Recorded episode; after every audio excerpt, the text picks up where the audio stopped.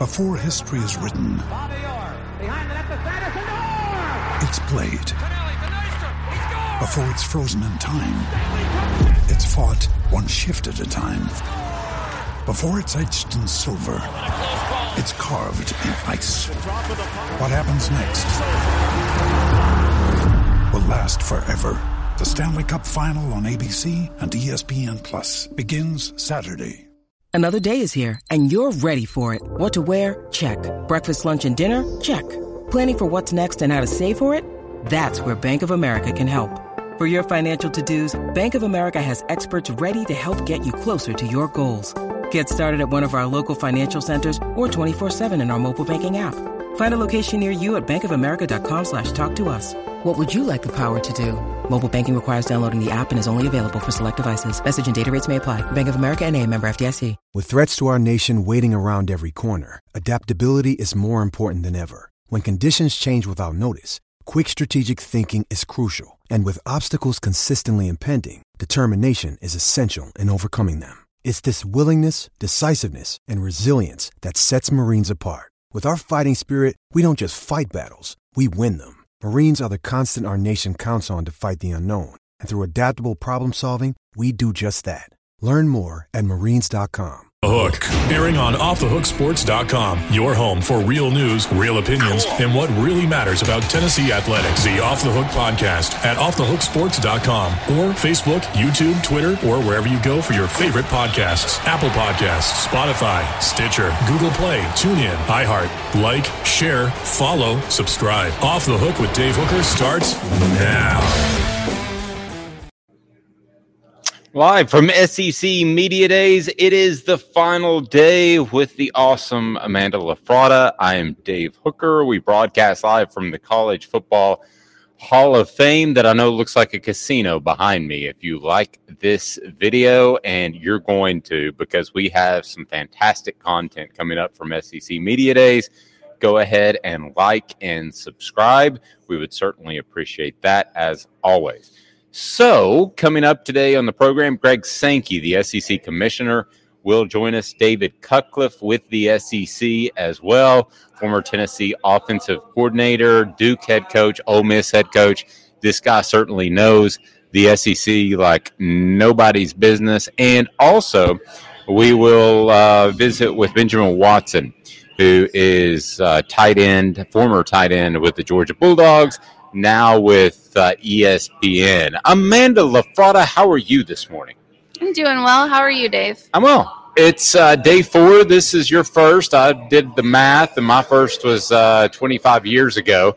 So, uh, how do you feel? A little uh, like the rest of the media, a little, a little wary, Uh, a little exhausted. a little exhausted. Yeah, it's been great, but I'm very tired. yeah, it is. Uh, it is quite the gauntlet. So you'll you'll never forget your first time, as they say. If you've got comments or questions, you can go ahead and hit us up on Facebook or Twitter, and we will gladly respond to those. So we do have breaking news, which is c- kind of rare at SEC Media Days. Yeah. You had Texas and Oklahoma that broke during SEC Media Days last year, but for the most part it's it's not a, a real newsy event. It's more just uh, rehashing things that we already know. Now you go back, you had the Fulmer thing, getting served a subpoena and not wanting to come to Birmingham. Sometimes they are newsy, but for the most part, they really aren't. Now we have some news on Thursday, and it's not good news for Texas A&M. Uh, Texas A&M's wide receiver Ainias Smith was scheduled to be in the house in the College Football Hall of Fame for SEC Media Days. He will not be suspended following an arrest early Wednesday morning. So he was out Tuesday night before Wednesday. Smith charged with DWI, unlawful carrying of a weapon, and possession of less than two ounces of marijuana there in Texas. Smith, the senior, was scheduled to represent the Aggies at SEC Media Days on Thursday as the team's leading returning receiver from the 2021 season, but will no longer do so. Uh, according to CBS Sports, Jimbo Fisher aware of the arrest and looking into the situation. That is certainly not what Texas A&M wanted, to say the least. But Amanda, it's not just that they didn't want him. They they also he's a captain. He's not just another dude. Uh, this is not just a backup offensive lineman that got in trouble. He's the captain that was going to represent them at SEC media days. That's huge. It's really bad. It's really, really bad, especially um, considering Texas A&M has been kind of in the limelight lately for what uh, what they've been doing as far as the NIL goes, and it's just they're not making the greatest decisions over there because you have the kid on, or not even kid, a staff member on camera saying, "Hey, these boosters pay you." Just FYI, and now you have a kid, um, a captain of the team, getting a D a DWI. Now the whole marijuana thing is that's for a different day. But the DWI thing is you can't do that in sports, especially not you're you're supposed to be at media days on Thursday and you're out on Tuesday. That that looks like a disciplinary problem and that's something Jimbo Fisher has to address. No, he's going to have to address it, and I bet he's madder than five darnets. Um, so, you know, and they're also very lucky that they're in the state of Texas, where they have some pretty liberal or loose, whatever the term you want to use, gun laws. Because we also saw what happened to Plaxico Burress when he shot himself. Uh, he had to go to jail for two years. So he's yeah. lucky that it did happen in the state of Texas. I guess if you're lucky, you're not lucky if you get pulled over for DWI. So this is Tennessee's big day. Tennessee will be represented by its head coach, Josh Heupel. It will be represented by safety Trevon Flowers, quarterback Hendon Hooker, and wide receiver Cedric Tillman. We will visit with them, and they will be on our YouTube channel, and they will be up on offthehooksports.com. So as for A&M, they will have defensive back Demani Richardson, offensive lineman Layden Robinson, and they will not have wide receiver Ainias Smith because of the DWI. Now we will see if they bring somebody in their place. A man, it's kind of last second. I know they do a lot of prep for these guys. I I don't think I would try to throw somebody in at the last second. I think I'd just be bring two and be done with it. I think you have to bring two and be done with it because you certainly don't have enough time. I'm sure Texas A&M was made aware of the situation either Tuesday or early Wednesday or, you know, at least mid afternoon Wednesday. That's people get, you're already getting ready to go to this thing. You're already probably boarding a plane at that moment. So trying to prepare somebody enough to get them here there's a lot of there's a lot of preparation that goes into that mainly hey don't say this. Don't comment on this. Don't comment on that. This is the answer that you give for this question. You don't have time for that. That's, like you don't have time. That's very insightful, Amanda, for somebody who hasn't been in the media because you're right. They get coached for like a week of what to say. And you can tell it with some players who kind of listen and they take the coaching. And we got a couple of those coach speak answers yesterday. And then the other guys are like, I'm just going to be me. And – most of them, probably two thirds of the players, are the coach speak type of answers. So, no, I don't think you bring somebody else that could say something about Nick Saban or that could say something that could get you in hot water or provide bulletin board no. material. I'm not bringing anybody else. That's headlines uh, brought to you by Biles Automotive Group right there on Callahan. Car shopping made easy here at Biles Automotive. Their mission to be the automotive home of drivers in the Knoxville, Tennessee area. They provide a vast selection of used vehicles, exceptional car care, customer service with a smile. So they got selection, car care, they've got service, and right there they also have integrity, and that matters. They want, they need, and they appreciate your business. That's Biles Automotive Group. So Auburn will be here today. Bryan Harsin. There's nobody that's on a hotter seat uh, heading into the 2022 season, season than Bryan Harsin. For some reason, with all the defections, Auburn decided to do this internal investigation that I know it was supposed to be internal, but all that stuff's public record. It was just a complete mishandling by Auburn to let that get out. So Bryan Harsin actually went in to 2021 on the hot seat, Amanda, and that's not where you want to be in year number two. He certainly doesn't want to be there in year number three, but he is. He is the coach on the hot seat, and then it's maybe anybody else you want to bring up. I mean, mm, yeah, he's the coach on the hot seat. I, I don't think there's anybody even remotely close in the SEC to being the coach that's going to get the boot. I think it's a 75% chance at this moment, unless he doesn't completely do a 180 and turn everything around at Auburn, he's out. I like he's your out. I like your number at seventy five percent for the over under. Actually, a lot. Um, I might take the over. I, th- I think he's even more assured of getting fired, and and the reason I say so is because it seems like he lost the team. Running back Tank Bigsby will represent Auburn. There were times on the sideline last year you watch him and you're like, man, this guy is not into it. He wants to be in the game. He's not. He's frustrated. Now, as far as the rest of the representatives for Auburn, it'll be Edge, Rusher, Derek Hall, who I think is incredibly underrated because a generational top player is playing right down the road in Will Anderson. But I think Derek Hall is very, very good. He'll go somewhere in the middle of the first round at the NFL draft, and he'll be a solid player. Anderson is just one of those guys in the same state that is super duper special. We talk we talk about Derek Thomas as a generational type of player. Yeah, I mean, I think it's a hard road for Auburn. I'm not gonna lie. Oh, I they're, just- they're going to I be horrible. feel, I they're going to be horrible. I normally don't feel for them, but I feel for them this year, this season.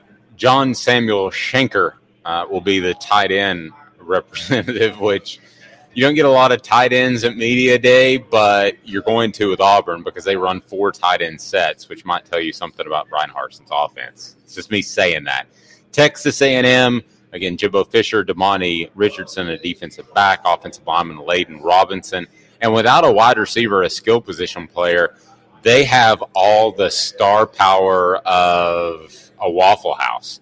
I, I, I don't see anything. Hey, I mean, I like Waffle House, but they have the All Star breakfast. Get off the do- Waffle House. Sorry, my bad. I don't see a lot of guys on that list, though. I want to talk to, just to be real honest with you. Um, talking about Waffle House leads us to today's tough question. Did you see Will Levis, the Kentucky quarterback, put mayonnaise in his coffee? And he says he does that a lot. There was video of that. I, that makes me want to. It's disgusting. Ooh, gross. How do you? How? How dare you? How dare you? That's terrible. Nah, you know, but okay. Can I play the other side of it? Because I had somebody tell me one time that conditioner and lotion are pretty much the same, like hair conditioner and lotion. So really, mayo. Work with me. I know you're you're going to call me stupid here in a second. Work with me. Mayo is just basically a creamer, but it's thicker. So if you stir it in, I don't have as which he did on the video. I don't have as much of a problem with it. You have got to be kidding me. You have got to be kidding me. Okay, so you brought up you brought up Patrick Mahomes Yeah, likes ketchup on his steak. yeah, and he gets his steak like well done. I think. Uh, okay. Um. Okay, so which of the two, if I lay them in front of you, mayo in the coffee, Mahomes ketchup steak, um, what are you? What are you going with? Well, if you you have to eat one, I have to eat one. yes, Mm, I ooh. is you have to eat. They're both sitting in front of you. You can stir the mayo in really good. is death a choice? Death is not a choice because uh, you're you're needed. At Off Talk Sports, we we're, we're not making it without you. So no, death is can't a it. yeah. Death is not a. You cannot I die. can't. Well, I can't do it. Do you want to? You want to make death a choice on Yes. the poll? Uh, my Yes. wife, nice enough to text me and tell me that uh, mayo is not cream; it's eggs. Thank you. Thank Yes. you, Shanda. Yes, she's very Thank nice. Um, okay, so here's what I'm gonna put. Um, how about today's tough question? Is Kentucky quarterback Will Levis likes mayo in his coffee? Which is more disgusting? Uh, mayo and coffee, Mahomes ketchup steak. I'd rather starve. I would say which which would you what would you choose? Giving the options. Mahomes and his steak ketchup thing Levis and his Mayo thing, or getting um, getting tackled by Will Anderson. Okay. You got three choices. Okay. Wh- Okay, so I like that. Um, so today's tough question: Kentucky Will Levis likes mayo in his coffee. Let's go with this right here. Then we'll go with uh, which would you you know say least? No, which would you rather choose? Okay, The mayo and the coffee, the Patrick Mahomes ketchup steak, or getting tackled by Will Anderson? I like that. That's very good stuff. So that's out there on Twitter. If you want to take part, we would love for you to do that. And we will also uh, listen to you right here, uh, your comments on Facebook or Twitter, wherever you want to put them. Amanda has her finger on the button, so she can certainly uh, cue you in. If you got comments, we would love to hear them for you. So I, I just, you know, I wonder where the young man's mind is at Texas A&M when he's going out on a. This is just a Tuesday night. He's going out, and listen, we we all have different thoughts on marijuana, but the gun. Um, now, I get into this when Tennessee had a basketball player. I think it was Tyler Smith. Um,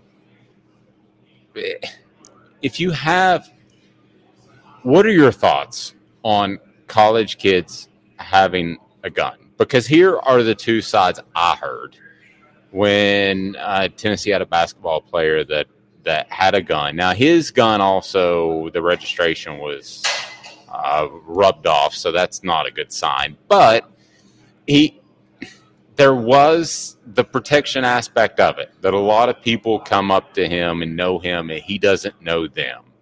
So Amanda, I'm not going to say that just having it I would rather my kids at a similar age, 19, 20, 21 years 21 years old, I'd rather them not have a gun unless they've been properly trained. And I'm fine with it if they are. Mm-hmm. But I don't know that he has been and that that would concern me if I were his parents and they're not big gun people and he hasn't gone through training. That would concern me as much as anything because when you add a gun to the situation and you're not trained to use it, you can go from somebody getting a broken nose to somebody losing their life. Um, objection. That Feel free. uh, that's speculation that he has not been trained to use Total a gun. speculation. Agreed. However, I'm a constitutional carry advocate. I think I agree. that you, if you wanna, if you want a gun and you want the, you want to be able to protect yourself, you should be able to have a gun and protect yourself. Now, I do think that you should go through the proper training and um, go get your, you know, if you don't want to get the the license to carry, which you don't need anymore in Texas or in Tennessee, if you don't want the license, that's fine by me. But at least go get trained. Shoot it before you get it. You know, go to a shooting range, take an take a class from an instructor. I'm not saying you have to have a permit. I think it's good to have a permit. However, take a class from an instructor before you go just out with your weapon. I'm just I'm just saying. I agree. Um, we we have already had the votes pour in, and nobody's pouring mayo in their coffee. It's disgusting. Yeah. Right now, they'd rather be tackled by Will Anderson, or they would go with the Mahomes ketchup steak. Well, tackled by Will Anderson, that sounds awful. Um, but if I had to choose between the two, Mahomes ketchup steak and mayo in my coffee, surprisingly enough, this might surprise you, I would go with mayo in my coffee. That's no, I'm But- not surprised because you've been trying to upsell this mayo in your coffee. thing. Upselling mayo, yes. Um, we're brought to you by Duke's mayonnaise. I Gross. I just cannot stand ketchup or A1 sauce on a steak. And I don't and you mentioned he liked it well done, which we didn't have room in the Twitter world to fit that in. But you did mention that. I think so. I well, you would think if he puts ketchup on it. I don't Yeah. that to me ruins a good steak. Mayo may ruin a good cup of coffee, but it's just a cup of coffee. A cup of coffee is a nickel. A steak, a good steak, $12, $14 if you're going filet, and you put ketchup on it. Oh my gosh. So I would rather just for the respect of the product do the mayo and coffee. So Does that at least make sense? I understand what you're saying. However, I'm a very big advocate for coffee. Obviously, love coffee, love honeybee coffee. Just saying, love it. I that is putting mayo in coffee is a complete lack of respect for the coffee bean itself, and for everything that it's taken to get the bean over here to the U.S. to grind it up. To no, absolutely not. That's disgusting. However, that cow made a sacrifice, sacrificed its life so you could enjoy steak. You should not get it well done. Absolutely not. You can get a bag of beef jerky if you want to do that.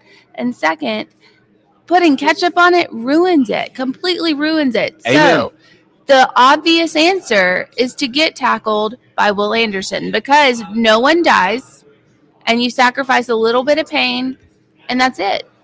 That's it. Amen. Hey, Ken, I appreciate it. Said just found your channel, enjoying your show. Please subscribe, Ken, to YouTube, and we're going to have sneak peeks. We've actually just had so much content come out of the past couple of days. We haven't had an opportunity to get it all up. So you can hear David Cutcliffe on our YouTube channel, which is great. Greg Sankey. There's more stuff that we haven't put on offthehooksports.com. It's a plethora So And- much. and all of that major kudos if i may take a moment to amanda and her awesome husband husband david lafratta who, who came down here with us because um, for those of you that wondered where we might have been at times for some reason i decided to pour a diet dr pepper in the back of my computer so we have had technical issues beyond what i've ever dealt with before so we we certainly appreciate your patience but uh, amanda's been able to throw heat uh, throughout the week. So today's tough question. They don't have mayo and coffee. I guess you could do it at Big Orange Phillies, but I wouldn't. And you could put ketchup on your steak, I guess. Please don't. But please don't. Please don't. Because at Big Orange Phillies, they got fantastic food. They've got the quick bites. They know it's tough to get out of the office for a long lunch.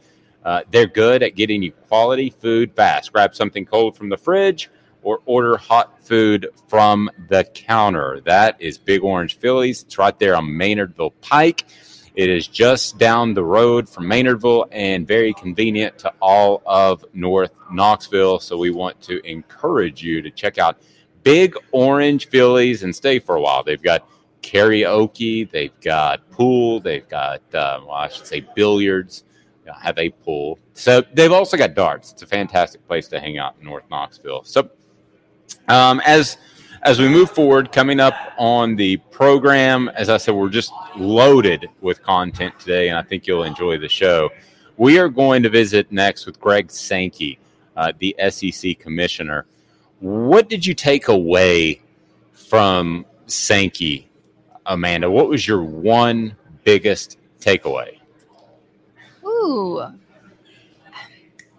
I think he is stuck, or not stuck, but I think he is sticking to the 16 teams as of now, which I very much enjoy.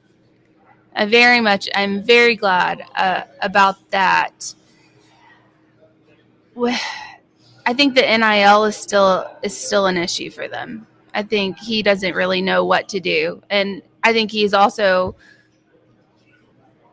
he's he's kind of putting it off on the on the NCAA, and I don't blame him. I would I would do that as well because it is their fault I re- essentially. See, I really thought the SEC would just take over, to be honest with you. you can't you can't hurt your Well- program just because you know you can't hurt the SEC by following rules that don't exist. So you can't just hurt the SEC by the entire SEC to get them in line when you know the Big Ten, Michigan, Ohio State, whoever, now USC, is going to pull out all the stops to take those players from you. So I understand where he sits on this issue. Um, yeah, I do. I I thought there would be a tenor at SEC media days of the SEC just kind of taking over. I really did, and and that hasn't been the case. And maybe that's not practical. And let's face it, Greg Sankey doesn't want that job. I mean, that job is very similar to the NFL uh, being the NCAA president. Who would you rather be, the SEC commissioner or the NCAA president? The NCAA president just gets ripped all the time. He has no real control. He essentially just does whatever he can to cover stuff up. At least with the SEC commissioner, you have some semblance of order, and I, I think that the SEC has that. So as we broadcast live from uh, SEC Media Days, let's take a look at today's tough question. Uh, so, right now, mayo and coffee has not gotten a single vote. Mahomes Yes. ketchup steak has gotten a couple of different votes. Uh, today's tough question Kentucky quarterback Will Levis likes mayo in his coffee. He did that via video yesterday. Which would you choose if you had to? Mayo and coffee, Mahomes ketchup steak, or tackled by Will Anderson? So far, it's tackled by Will Anderson, and it's off to an astounding lead because I don't think people understand what it's like to get tackled by Will Anderson. Uh, I don't think people sometimes understand what it's like to play football. Amanda, can you imagine if you and I just fell down 40 times and got up, how we would feel the next day? Just fell down on our own. Nobody knocking us down.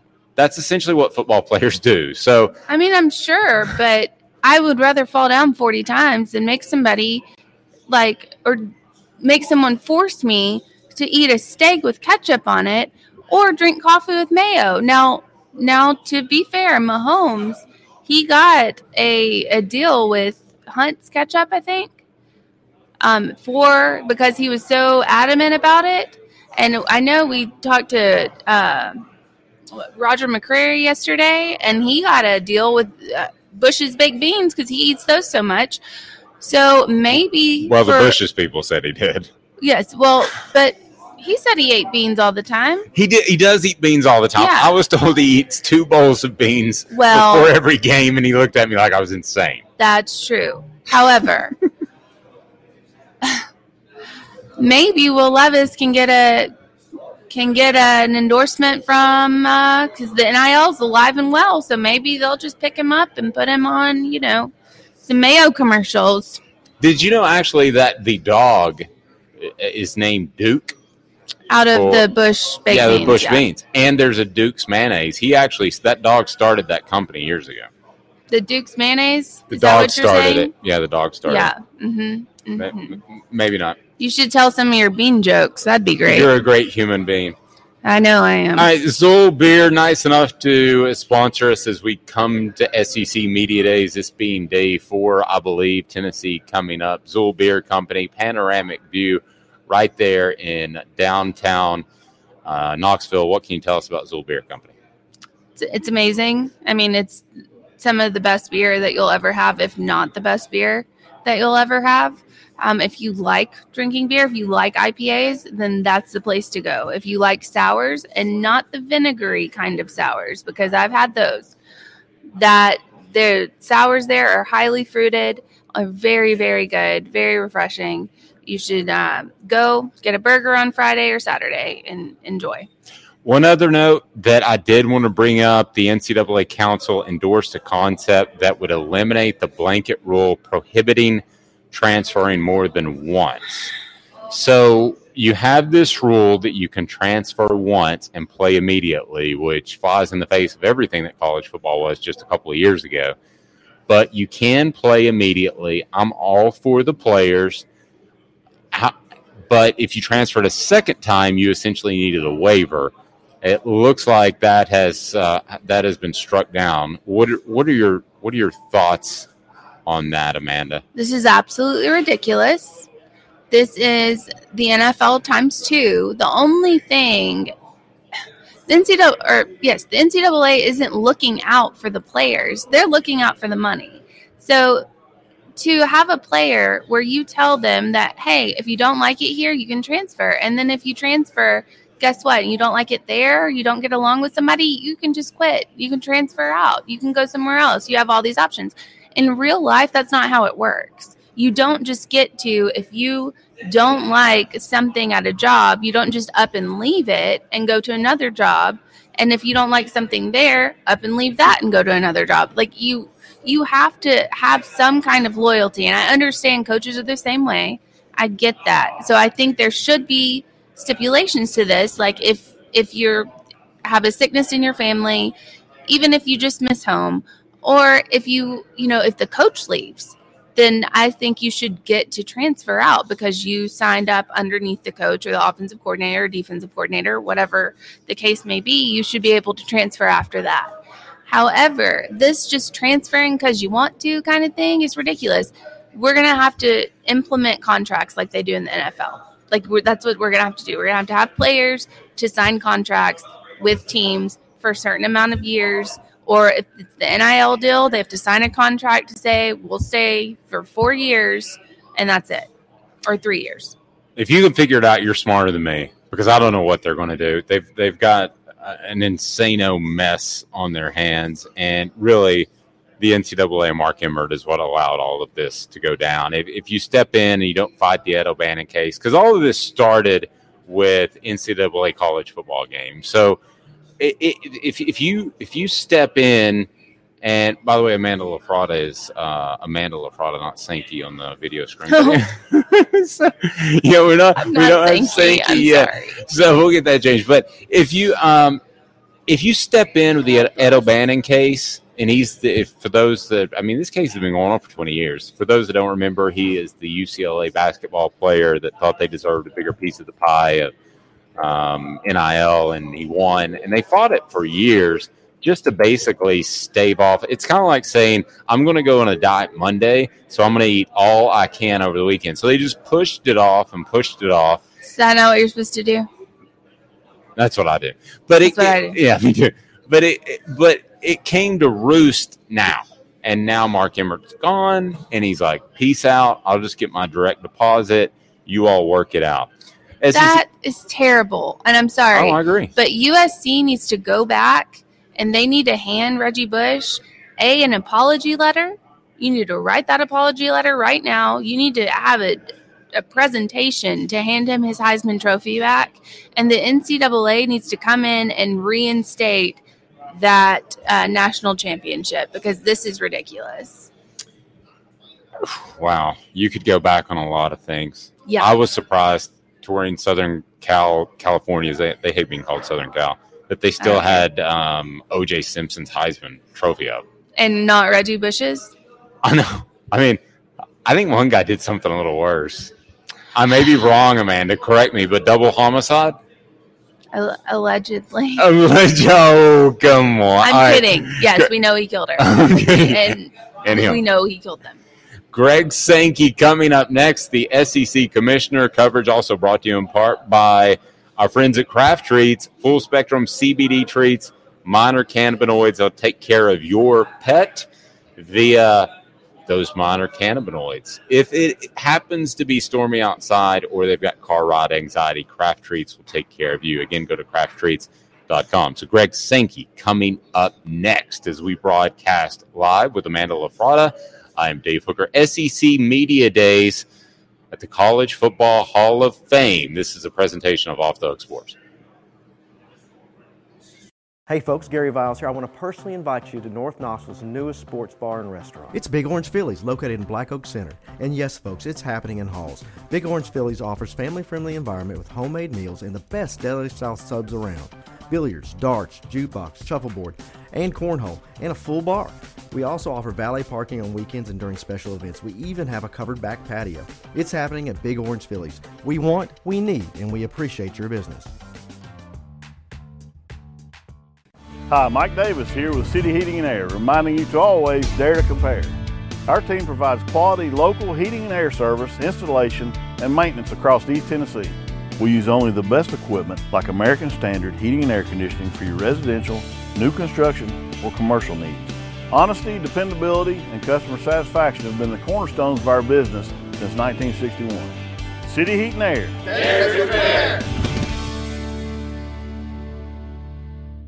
Is Al's Dish Barbecue Supply, so come on in and see all the different rubs and sauces we have, plus a complete line of Green Mountain grills. Don't be overwhelmed. We have plenty of help so you can produce the best barbecue and amaze your family and friends. Barbecue is America's food. We'll do what we can to bring you all the best products. We're Al's Nest Barbecue, but Chattanooga goes to grill.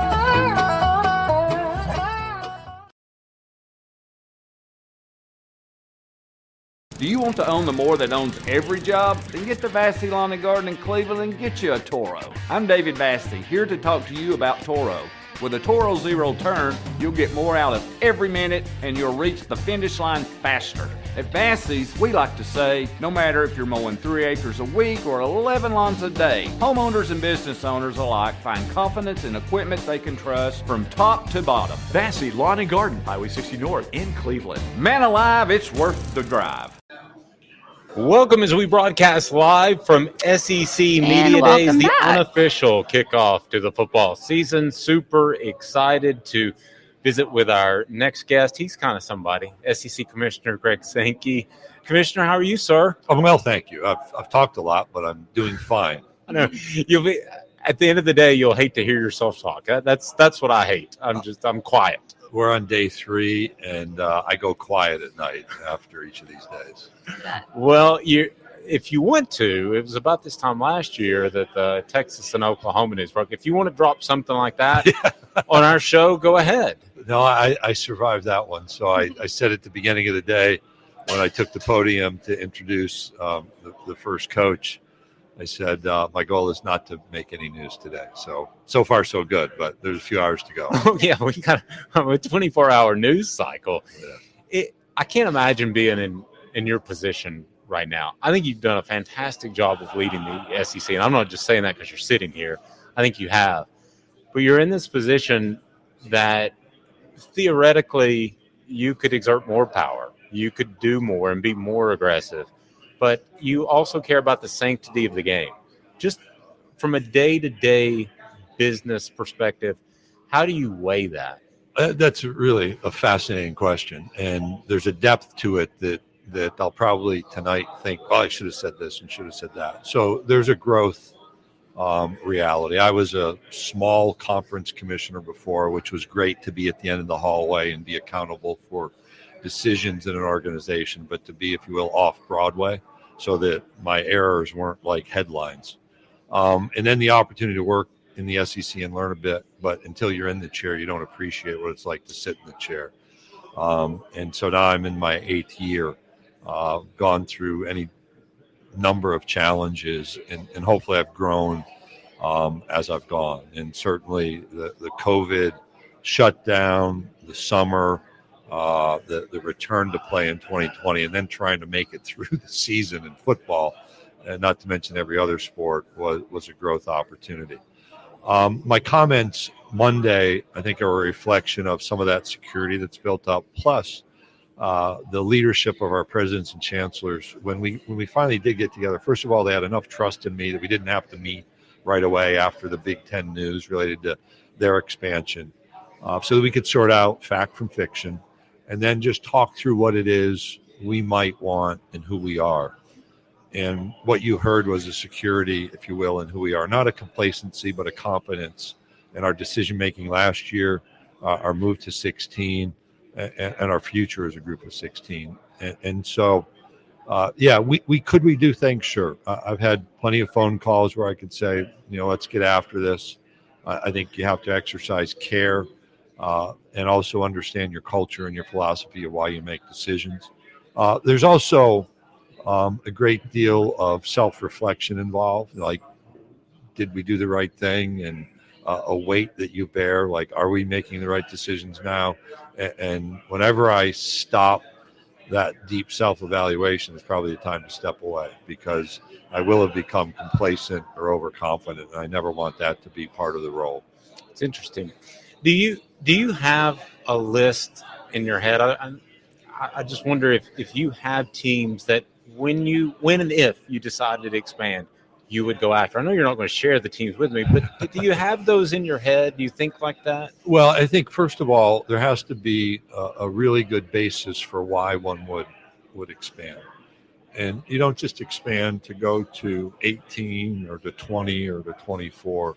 Uh, you expand for reasons. And, I'm one who never thinks that you just put money out there because that causes you to make bad decisions. Even last year, um, neither Texas nor Oklahoma called and said, How much money can we make? It was a recognition of how we've made decisions, how we've grown, how our universities have positioned themselves and, and how we support athletics, and, and really a recognition of a consistent philosophy. That's why you grow. And, I would just go through those issues to say if we ever were to expand, you want uh, outstanding universities that attract students from all over the country and all over the world um, who support athletics at a high level and have the ability to compete and make leadership contributions within this league.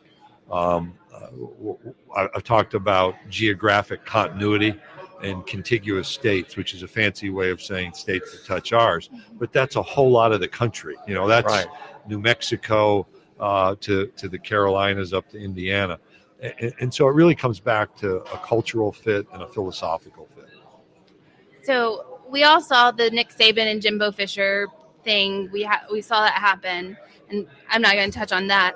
But I was just going to ask you we have such big personalities in the SEC, especially as coaches. How do you deal with those on a you know on a day day to day basis? How do you rein those in? A yeah. couple of thoughts. So I actually joined the SEC staff back in the fall of 2002. So my first spring meeting was May of 2003 in Destin, and I had never been in a meeting of our head football coaches before. Now I had worked in a small conference office with head coaches and in fact, like half of our baseball coaches at the time I had worked with. So when I went to our baseball coaches meeting, it was easy. But I remember consciously as I walked into the into the uh, head football coaching meeting, I, I, I, was uptight. I'm like, I'm walking into a room full of millionaires mm-hmm. and big personalities. You had Jackie Sherrill, Lou Holtz, Nick Saban, David Cutcliffe, Phillip Fulmer. Um, I could kind of go through some of the list. Rich Brooks at Kentucky, Bobby Johnson. Um, I think right around that time, Mike Shula was brand new. Oh boy! Now Senator Tuberville. Um, so it, it, was a fascinating um, experience to just walk into that room, and there were some tense moments that day. So I've had the ability to adjust to that. On the other hand, I have the opportunity uniquely to get to know our head coaches as people. So rather than seeing them behind a microphone or on a stage or on a TV, um, I get to have conversations about, you know, with Kirby today, uh, I know Mary Beth, his wife. I've gotten to meet his kids. Just talked about where he spends his time. Um, you know, Jimbo and his wife were down at Destin out to dinner. Uh, my wife and, and I were going to dinner, and I talked to him about the foundation he runs to support his son um, and, and his really chronic disease and what they've done from a research standpoint to overcome those things. That's what's not seen. That when you have some of the tense moments, you build relationships to help you get through. Um, the moment that I kind of realized what was going on, I was in New York City. It was almost midnight. I was at an event, and you're, you're trying to process your way through that. And I don't think there's a formula for how to deal with something like that. And so it does come back to, to relationships, to trust mutually. Uh, you know, I have a job to do, they have a job to do. And while people will agree, other people will disagree. You try to uh, move forward in your decision making in the most effective way possible. Commissioner, as, as far as the time frame, some regulation that we might see on NIL, what are you hopeful for in terms of, in particular, recruiting? That seems to be the one bugaboo that's out there promising money to prospects. Yeah, very much so. And if we, if you go back to 2019, as we talked about how do we want name, image, and likeness to, to come on board, uh, there are a set of issues. The very first one was not to have this introduced on a state by state basis. That's exactly what we have because that creates confusion for coaches, it creates confusion for administrators, it creates creates confusion for young people and their parents as they're trying to figure out where do I go to college. Uh, and that last being the most important point. But that's what we have. We also have legal outcomes and, ongoing legal issues that limit the NCAA's ability to just solve that problem. Stated more directly, the NCAA can't pass a rule um, that puts a state university in conflict with a state law. Uh, that that's just untenable. Right, it's impractical. And so you then look to Congress uh, to enact the national standard so that everyone operates under the same structure.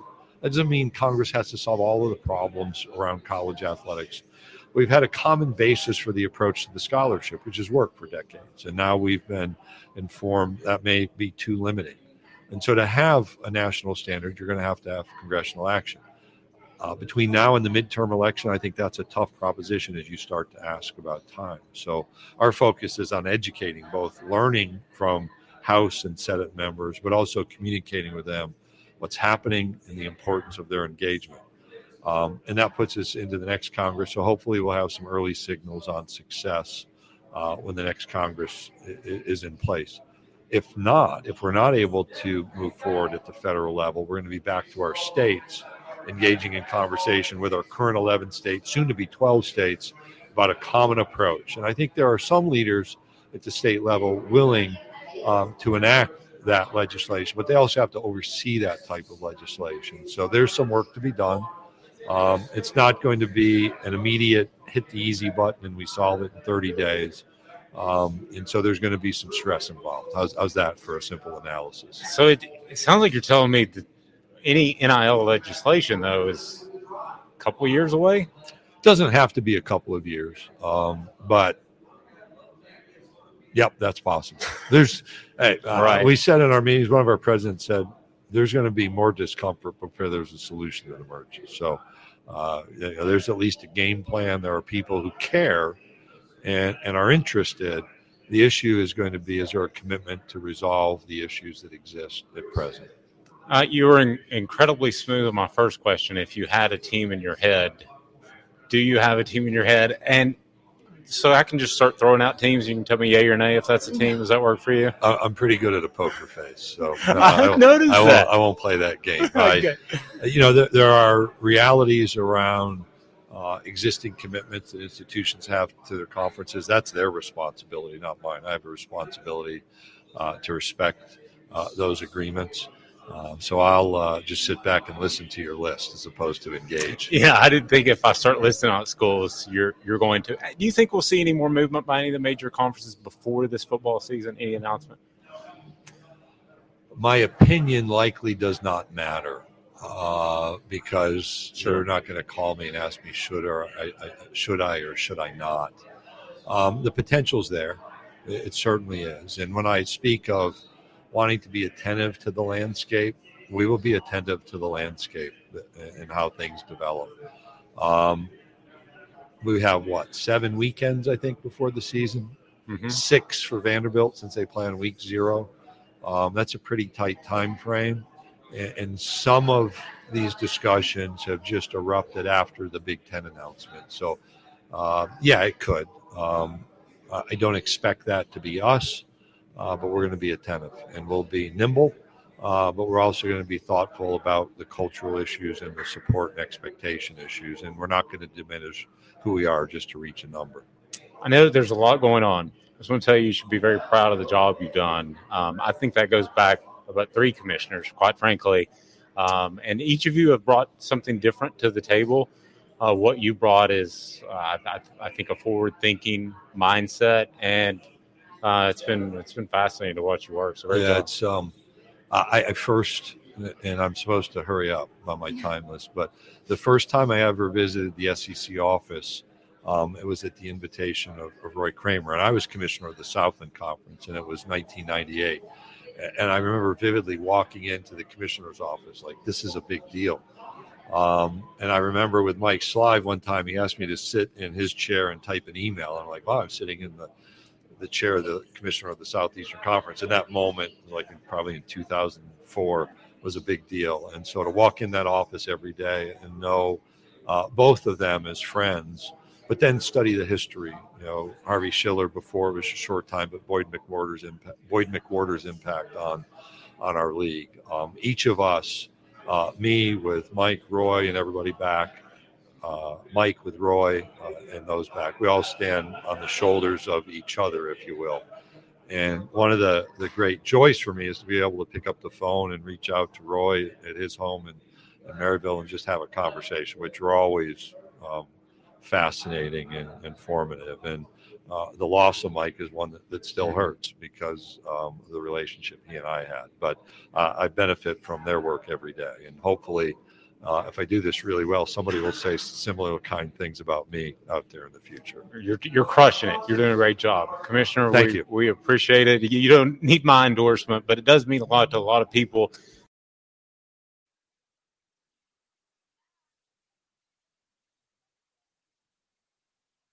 Mike's live, nice enough to join us as we broadcast live from SEC Media Days. That conversation with the commish is brought to you by the home of mattresses there in Knoxville. And man, it's the mattress place right there on Chapman Highway. When you talk about ratings, they've got it. Over 225 five star reviews on Google. No gimmicks, just 30 to 70% off every day. That is the mattress place. It's like two miles from Henley Street. So if you're anywhere downtown or you have maybe a, a young one moving into campus, the mattress place, 30 to 70% off every day. Marine Corps owned, no gimmicks. So uh, we have uh, some some breaking news, and that is that Tennessee.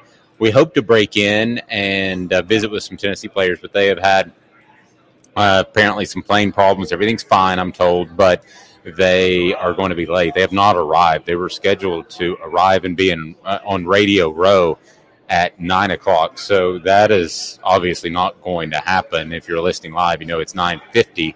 So um, we uh, certainly encourage you to listen at all times. But if you're listening live, we're here every day at nine o'clock as a presentation on Off the Hook Sports. She's Amanda LaFratta. I'm Dave Hooker coming up on this a monster show as it is the final day of SEC Media Days. My personal favorite in 25 years. My first SEC Media Days was 25 years ago. I've never asked for a picture with anybody, Amanda, but I, I said, David, I'm talking about David Cutcliffe. Yeah. And I said, David, I just I want to take a picture with you. I'm happy for you. You know that I think the leaving Duke was mutual. I think he was over it. Um, I don't think he was fired as maybe he was. I, I don't know. But at, at, his stage in his career, he's created you know two Mannings that were first round picks. He's done an awful lot. He's had success. So good for him. You know, it, it, whether or not he was fired at Duke, he has had a fantastic career now working with the SEC, trying to keep the coaches in line. He shared some stories about some some SEC coaches that we can't share but um, he is uh, he, he's he's a beaut, and we got a great response from him um, on our YouTube page where we want you to uh, subscribe. So yeah, he was just a really really fun interview, and just just a great guy. I mean, when you think about it, Amanda, the I like Josh Heupel a lot, and I don't want this to sound like any sort of comparison. Please, please understand that. But with Josh Heupel's offense, it's about tempo. It's about speed. That's the niche. That's and essentially the gimmick. Gimmick has a negative connotation. I understand. Well, that's college football now. Like that's that's right. why. Right. You know. So, but David Cutcliffe, I believe, with a pro style offense, could have success in almost any era. I'm not going to go back to wing T days, but 70s, 80s, 90s, 2000. I think you could have success now and he had success at Duke before eventually it, it's just you can't get enough talent there.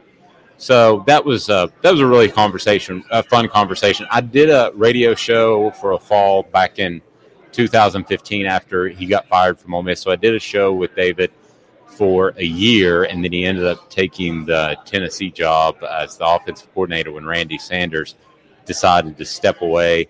What were your so I know David uh, really well. Um, what were your thoughts on David Cutcliffe, just as an interview, as a person, and all that good stuff? I, I liked him a lot. I mean, I really, I really liked him a lot. He seemed like, I don't know, like your your sweet old grandpa. I don't know how to put that. He's just so kind and just so sweet, and I just, I really, really, really just enjoyed talking to him. It was, he was so like moved by the things that he has experienced in life. And it, it was just it was refreshing to see that because you don't see that very much anymore. Well i can't do a better tease than that so i'm just going to go ahead and take a break. David cutcliffe up next as we broadcast live from the college football hall of fame sec media days in beautiful and hot and muggy atlanta georgia. More after this. David cutcliffe Gary Viles here, Viles Automotive on Callahan Drive. I've been selling cars here in East Tennessee for 27 years. In that time, I've come to realize it's not about the car. It's about you, the customer. So I'm here to take care of you just like family. Good credit, bad credit, you name it, we can get you taken care of. If we don't have it, we can find it for you. We go across the country to get any vehicle that you want. And here at Viles Automotive, we don't believe in fake numbers. We just give you great deals. And as always, we want, we need, and we appreciate your business. Do you want to own the more that owns every job? Then get to Vassy Lawn and Garden in Cleveland and get you a Toro. I'm David Vassy, here to talk to you about Toro. With a Toro Zero Turn, you'll get more out of every minute and you'll reach the finish line faster. At Vassy's, we like to say, no matter if you're mowing three acres a week or 11 lawns a day, homeowners and business owners alike find confidence in equipment they can trust from top to bottom. Vassy Lawn and Garden, Highway 60 North in Cleveland. Man alive, it's worth the drive. This is Steve Rain. I own the Midnight Oil and Michelin Tire Direct service station here in Ottawa. It's not a fancy place, never has been, but it's a clean place with clean restrooms and good folks who work here. We sell gas fix cars, nothing glamorous, but we love what we do and we're going to keep doing it for a long time to come. There's not many real service stations left, and that's a shame. We're the guys just like the guys back in your hometown. We'll fix your tire, change your oil, and put a new set of Michelins on your car. If you want a Twinkie, you'll just have to keep on going. Thanks for the business.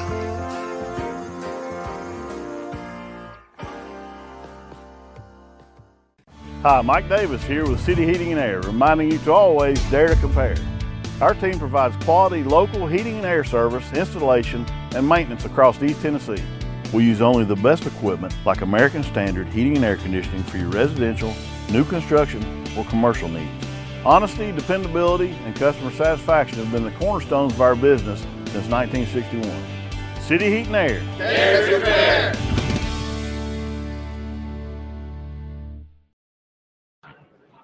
A beautiful place. Wherever you are. We're recording.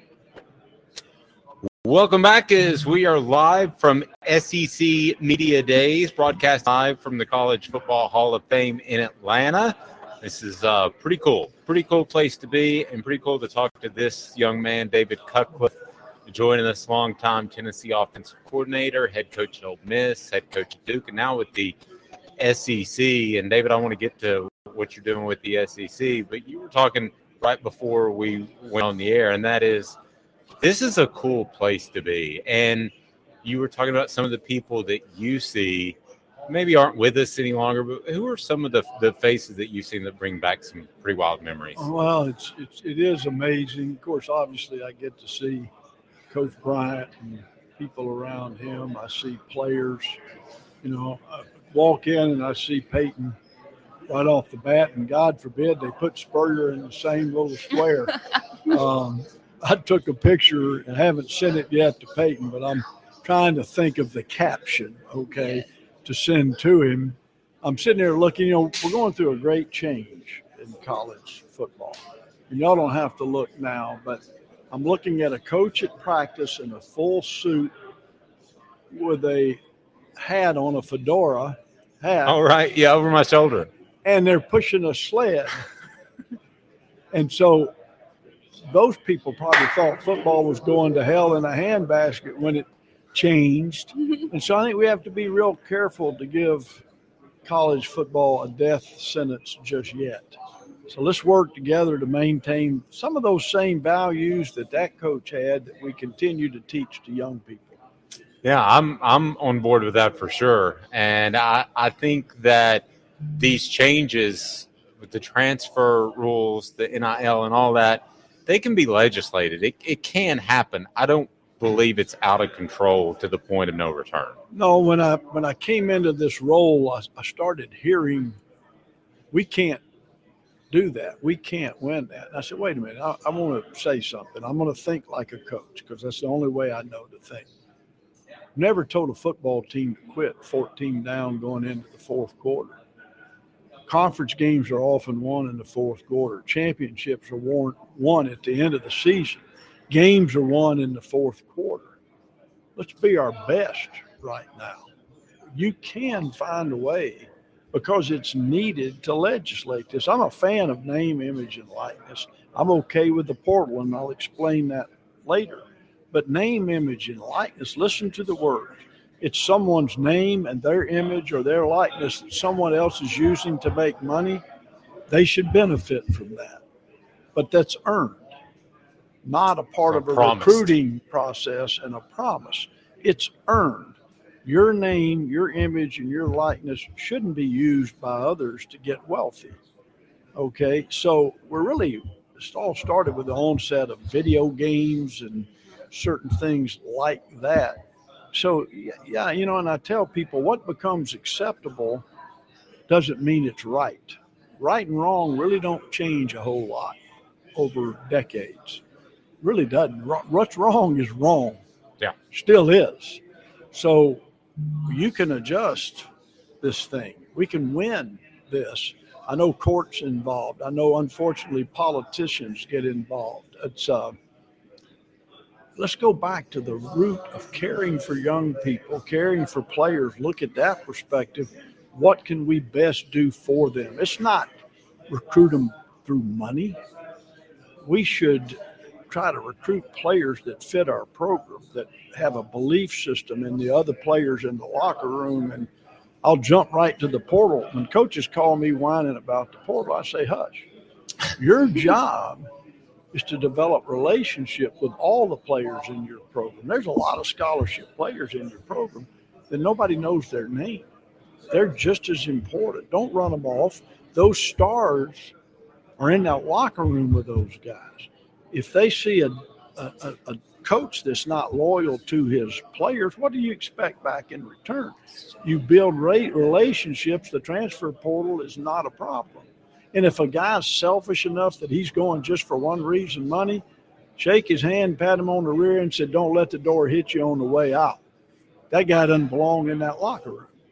So no, we're not lost. We can do this thing, but it's collective. We all, as fans, we all as uh, media, we all as players, coaches, have to speak to what's right about college football and then back it up with a value system that matches that. I know that's long, but it needs to be said. I'm not recruiting anybody anymore, so I can say what I want to say. But young people choose people, not places, and dang sure don't choose money over people. You're going to be happy. You're born to family, and then you choose your people. That's your life's path. And I've always used that in recruiting, all the way back to Peyton Manning or anybody else I've ever recruited. You're choosing people in this this whole process. You want to surround yourself with people that care about you, trust, love you, and are going to be loyal to you. So I think those values still work personally. Agreed. So you've had the pleasure of, and and probably not only the pleasure, but the challenge of coaching. You know, Peyton, and I believe you coached Eli. So those are those are two of the Mannings. Now we have a third Manning coming in, Yeah. which is Arch. Out of the three Mannings, who do you think is the best Manning, if you can say so? Because you said you're not recruiting anymore. So who's the best Manning and why? Well, here is the best Manning is a guy named Archie, Archie. Manning. Okay, let's go there because it's the truth. I was first exposed to Archie as an athlete in person. I was a guest of Alabama in Legion Field when Archie played against Alabama. Scott Hunter was the quarterback at Alabama. Archie was the quarterback at Ole Miss. Archie had 432 yards of total offense in a 33 to 32 loss. But I'm Alabama's guest, and I'm leaving there like, yeah, Archie Manning, man, yeah, I did not. You've never told me that story. yeah, it's real. And so I'm I'm just blown away at that time by him. And people now you have this ability to watch YouTube and Amanda go watch Archie Manning play. Arch Manning has only played in high school at this point, so he's not in the contest. Okay. And let's not throw pressure at him. God love him. I sent him a scholarship by courier the day he was born to his mom Ellen and his dad Cooper. Okay. I was the head coach at Ole Miss, and I'm and these were official scholarship papers. I was going to beat the rush, man. You know, so you know, I, I um, I've talked with Arch early on in this process, gave him my tidbit of advice, and it was just two things. You can imagine. I just said choose people. The right people is what you have to choose, And the other thing is just simply have fun and be the very best teammate that you can be, and you'll be fine. Don't try to be something other than a great teammate. And the best quarterbacks are great leaders because they're great teammates. And it also helps you just freely play the game. Yeah. You know, and God bless the era that we're in, whether it's the NFL or collegiately, how do these guys perform under the telescopic work that people do, not just media, but fans have this ability to grade film, if you will, you know? I never, I never pretended to be that uh, proficient at football. I always lean on guys like you. Well, I mean, but but people People do. Oh yeah, I mean, you know, I'm gonna tell you what. I was the best coach in the country every Sunday morning. I knew everything we had done wrong. That's right. Yes. you know, and um, I uh, I have many early Sunday mornings where I'm like, did I do that? and so I understand the reaction people have to it, but when you start understanding the, the joy and the value of being in the decision making process, the tackle, and then you got a count going 40, 39, 38. Can you imagine how much is happening for the quarterback? He's looking, making sure he knows down the distance, the ball left middle, left hash, right middle, right hash, you know, getting the personnel from the sideline. Now he's getting a signal of a play. He's making sure he's relaying it at the line of scrimmage to his teammates. He's now focused in on what's a, de- a defense three down, four down, any subs on the defense. We don't have a coach to player uh, mic like they do in the NFL. And then that clock is ticking all the way through that. I used to tell people calling plays in the press box all those years at Tennessee was like being an air traffic controller. And people would say, Well, after a big win, you're going to go party after the game. I said, Hell no, I am going home and going to bed. Yeah, that's exactly right. But yeah, it's a, it's a, it's a fun aspect to of, to the sport is that you got to make a decision. And you ask Peyton if y'all get him on, he knows the Patton principle. I've always taught that to quarterbacks. Like him or not, George Patton helped us win a war in Europe because he made a decision. And then he went like hell to make sure it was the right decision. A lot of his superiors thought he was making a bad decision. Well, as a quarterback or a coach, you make a decision, and then it's your job to go like hell to make sure it was the right one. So And, on uh, that's a big deal. No, I, go ahead. I know I'm long winded. No, you are fine. You're absolutely fine. On that same note of the quarterbacks, and there are no Manning, no Mannings at Tennessee now, but we do have Hendon Hooker, and we do have uh, Nico coming in after that. Yep. What are your thoughts on each of those? What do you think that they're? What do you think they bring to the table? Yeah, I, I I recruited like crazy Hooker out of Greensboro. He went to Virginia Tech.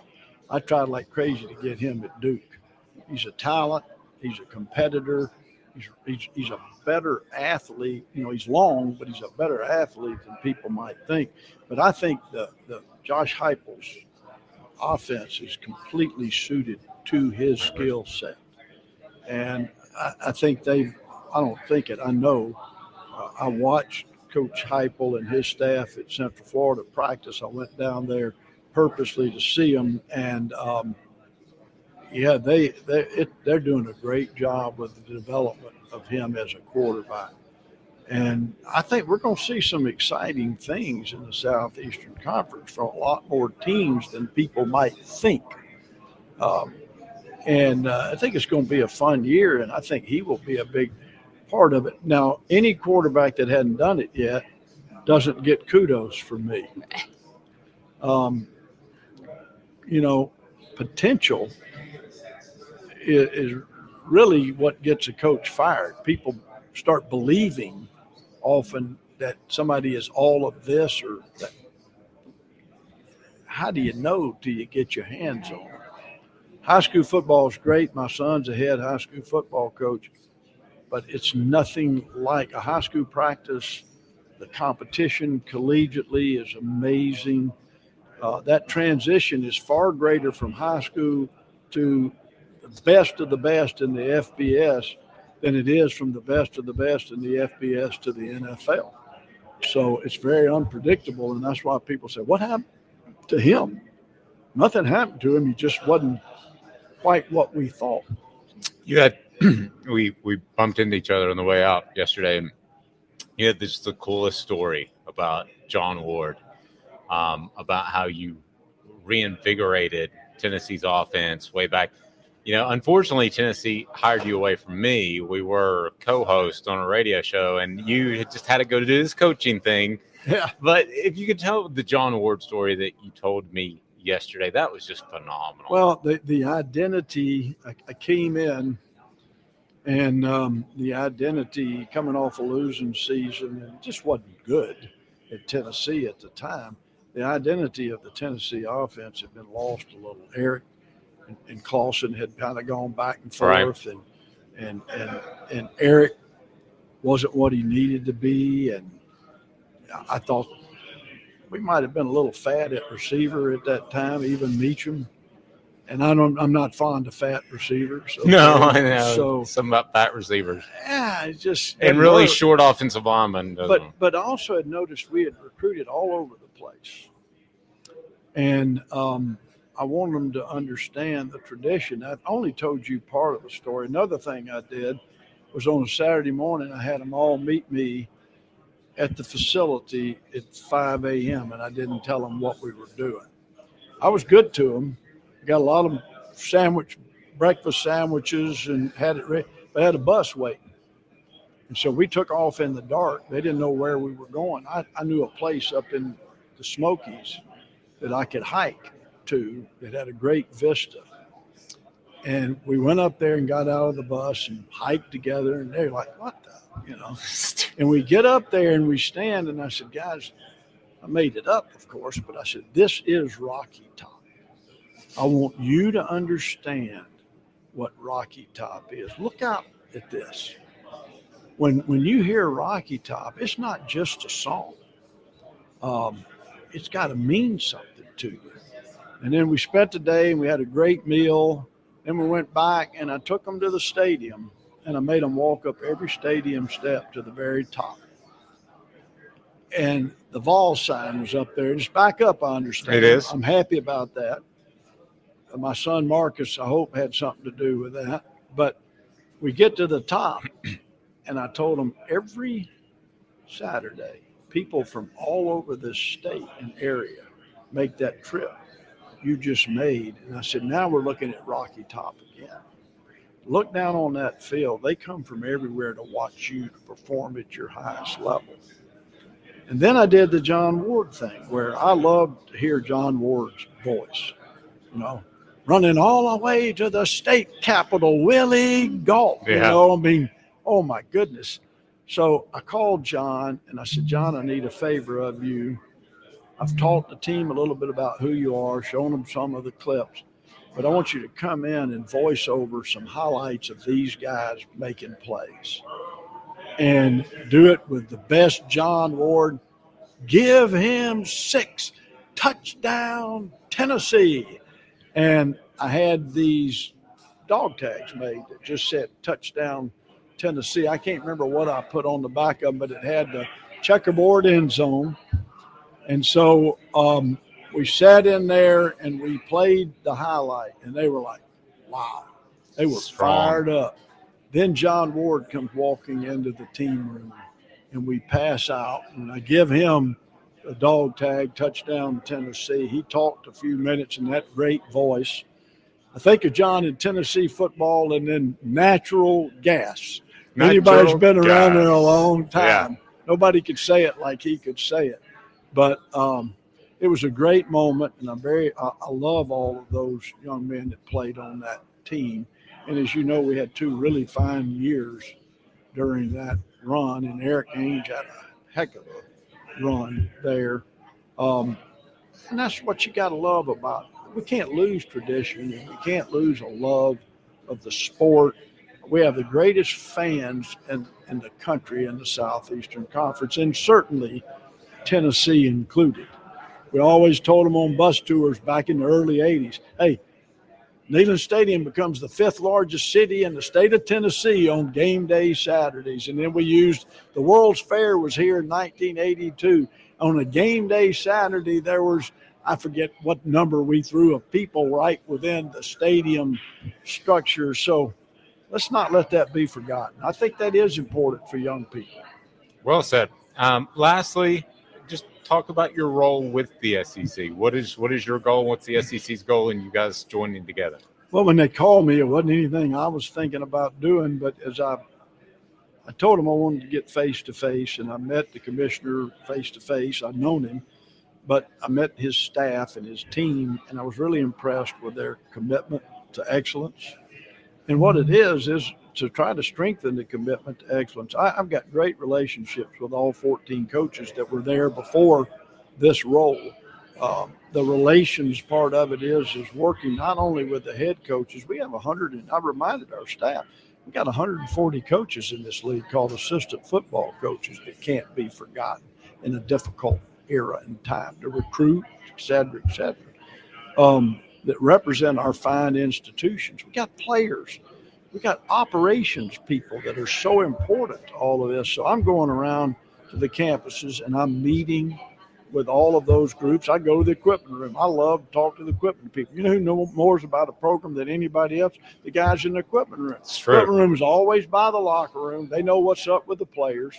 When I was coaching, I always had me a little office near the equipment room because if I needed some real advice, that's where you go. Uh, they say, "Hey, coach, coach, the players are a little bit down, da da da da da. I, I can pick them up. You know, they know they don't hide things from those guys. So I'm I'm very much in that type of relationship, but I'm also kind of inserting myself legislatively as you go up the food chain in the NCAA, you get further away from anybody that's ever had boots on the ground, so to speak, mm-hmm. ever worked with a student athlete, I think I can give a perspective so we avoid some of the laws of unintended consequences that come from these decisions. And I'm not going to be quiet. And I told the commissioner, I'm going to think like a coach.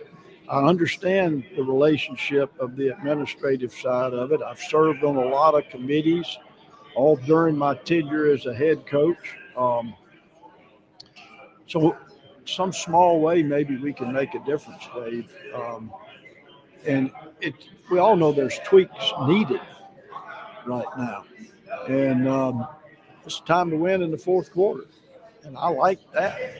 Don't you love competing in the fourth quarter? Um, yeah, um, I'm I'm I'm glad there is a fourth quarter for all of us. So yeah, I mean, and, and, and you know, you mentioned it about your own health circumstance, but when when you're given an opportunity in the fourth quarter, and I've always told players this, 20 down, 14 down. When you get 15 new minutes in that quarter, oh my gosh, celebrate. There's all kinds of stuff you can celebrate. do with that. We don't remember games that were blowouts. Oh, we remember fourth quarter comebacks. We celebrate the players. And then, like I've always told coaches, I love it because you think players, not plays, when you're in that circumstances. Big time players make big time plays in big games. So think players, not plays. And well, I'm right now. I'm looking for every good player I can find to help us compete in the fourth quarter with what we need to do with college football. I said last thing. One more thing. Have you worked it out with the SEC that you can maybe work with Arch Manning in the offseason? Is that something in the? Oh, you know, come on, David. You yeah, know you're going to. I have done some work with Arch in the past. I know, um, and I'm, I'm, uh, you know, I'm, I I do pray for him daily. I can do that because sure. I think he's got so much that's being looked at him, and that's not easy, folks, for anybody. He's very talented. I can tell you that from working with him. Has been for a long time. It's very obvious, but um, he, he and and he's going to be happy with his choice. I believe that. That's a big part. He's certainly not choosing a path of NIL money or anything else he's putting himself in what he thinks the best position it is to be the best player, but more importantly, play on a national championship team if he can.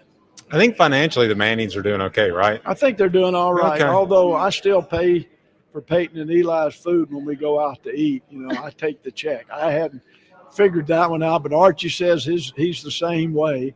So I'm just trying to keep the receipts to uh, maybe one day when I'm destitute.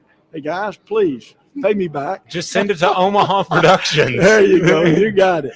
David Cutcliffe, former Tennessee offensive coordinator, and one of the best uh, co-hosts that I've ever had. Uh, quite frankly, in radio, right up there with Amanda LaFratta. More after this. I'm Dave Hooker. This is a production of Off the Hook Sports. I have to be real honest with you. I cannot get enough of David Cutcliffe. I know I did a show with him for a year in his interim after Ole Miss, and it was just one of the more fun times I've ever had in broadcasting. So, David Cutcliffe is a positive addition to the SEC. I don't have any question about that. A positive addition to your grill. Well, how about Owl's Nest Barbecue? They have all your barbecue supplies, whether we're talking about Oh, I don't know. You need the pellets, you need the chips, you need the sauce. They have it all right there at Owl's Nest Barbecue and right next door, Steve Ray's Midnight Oil. Steve Ray's Midnight Oil will take care of all of your service needs in the Ooltewah area. I want to thank City Heating and Air as well for helping us get down here to Atlanta, Georgia, the College Football Hall of Fame, SEC Media Days, and City Heating and Air Conditioning has been in business for over 50 years. It's about integrity, not that promised $29 service call that turns into like a three grand new unit. That's City Heat and Air. For Amanda LaFratta, I'm Dave Hooker. Have a fantastic rest of the day. We'll see you at 9 o'clock tomorrow live streaming. You can check us out on YouTube as well. This has been a presentation of Off the Hook Sports. Hello, it is Ryan, and we could all use an extra bright spot in our day, couldn't we? Just to make up for things like sitting in traffic, doing the dishes, counting your steps, you know, all the mundane stuff. That is why I'm such a big fan of Chumba Casino. Chumba Casino has all your favorite social casino style games that you can play for free anytime, anywhere with daily bonuses. That should brighten your day a little. Actually, a lot. So sign up now at chumbacasino.com. That's ChumbaCasino.com. No purchase necessary. VGW. Void were prohibited by law. See terms and conditions. 18 plus. Hey guys, it is Ryan. I'm not sure if you know this about me, but I'm a bit of a fun fanatic when I can. I like to work, but I like fun too. It's a thing. And now the truth is out there. I can tell you about my favorite place to have fun. Chumba Casino. They have hundreds of social casino style games to choose from with new games released each week. You can play for free anytime, anywhere and each day brings a new chance to collect daily bonuses. So join me in the fun. Sign up now at ChumbaCasino.com. No purchase necessary. VGW. Void were prohibited by law. See terms and conditions. 18 plus. I'm Victoria Cash. Thanks for calling the Lucky Land Hotline. If you feel like you do the same thing every day, press 1. If you're ready to have some serious fun for the chance to redeem some serious prizes, press 2. We heard you loud and clear. So go to LuckyLandSlots.com right now and play over 100 social casino style games for free. Get lucky today at LuckyLandSlots.com. Available to players in the U.S., excluding Washington and Michigan. No purchase necessary. VGW Group. Void prohibited by law. 18 plus. Terms and conditions apply.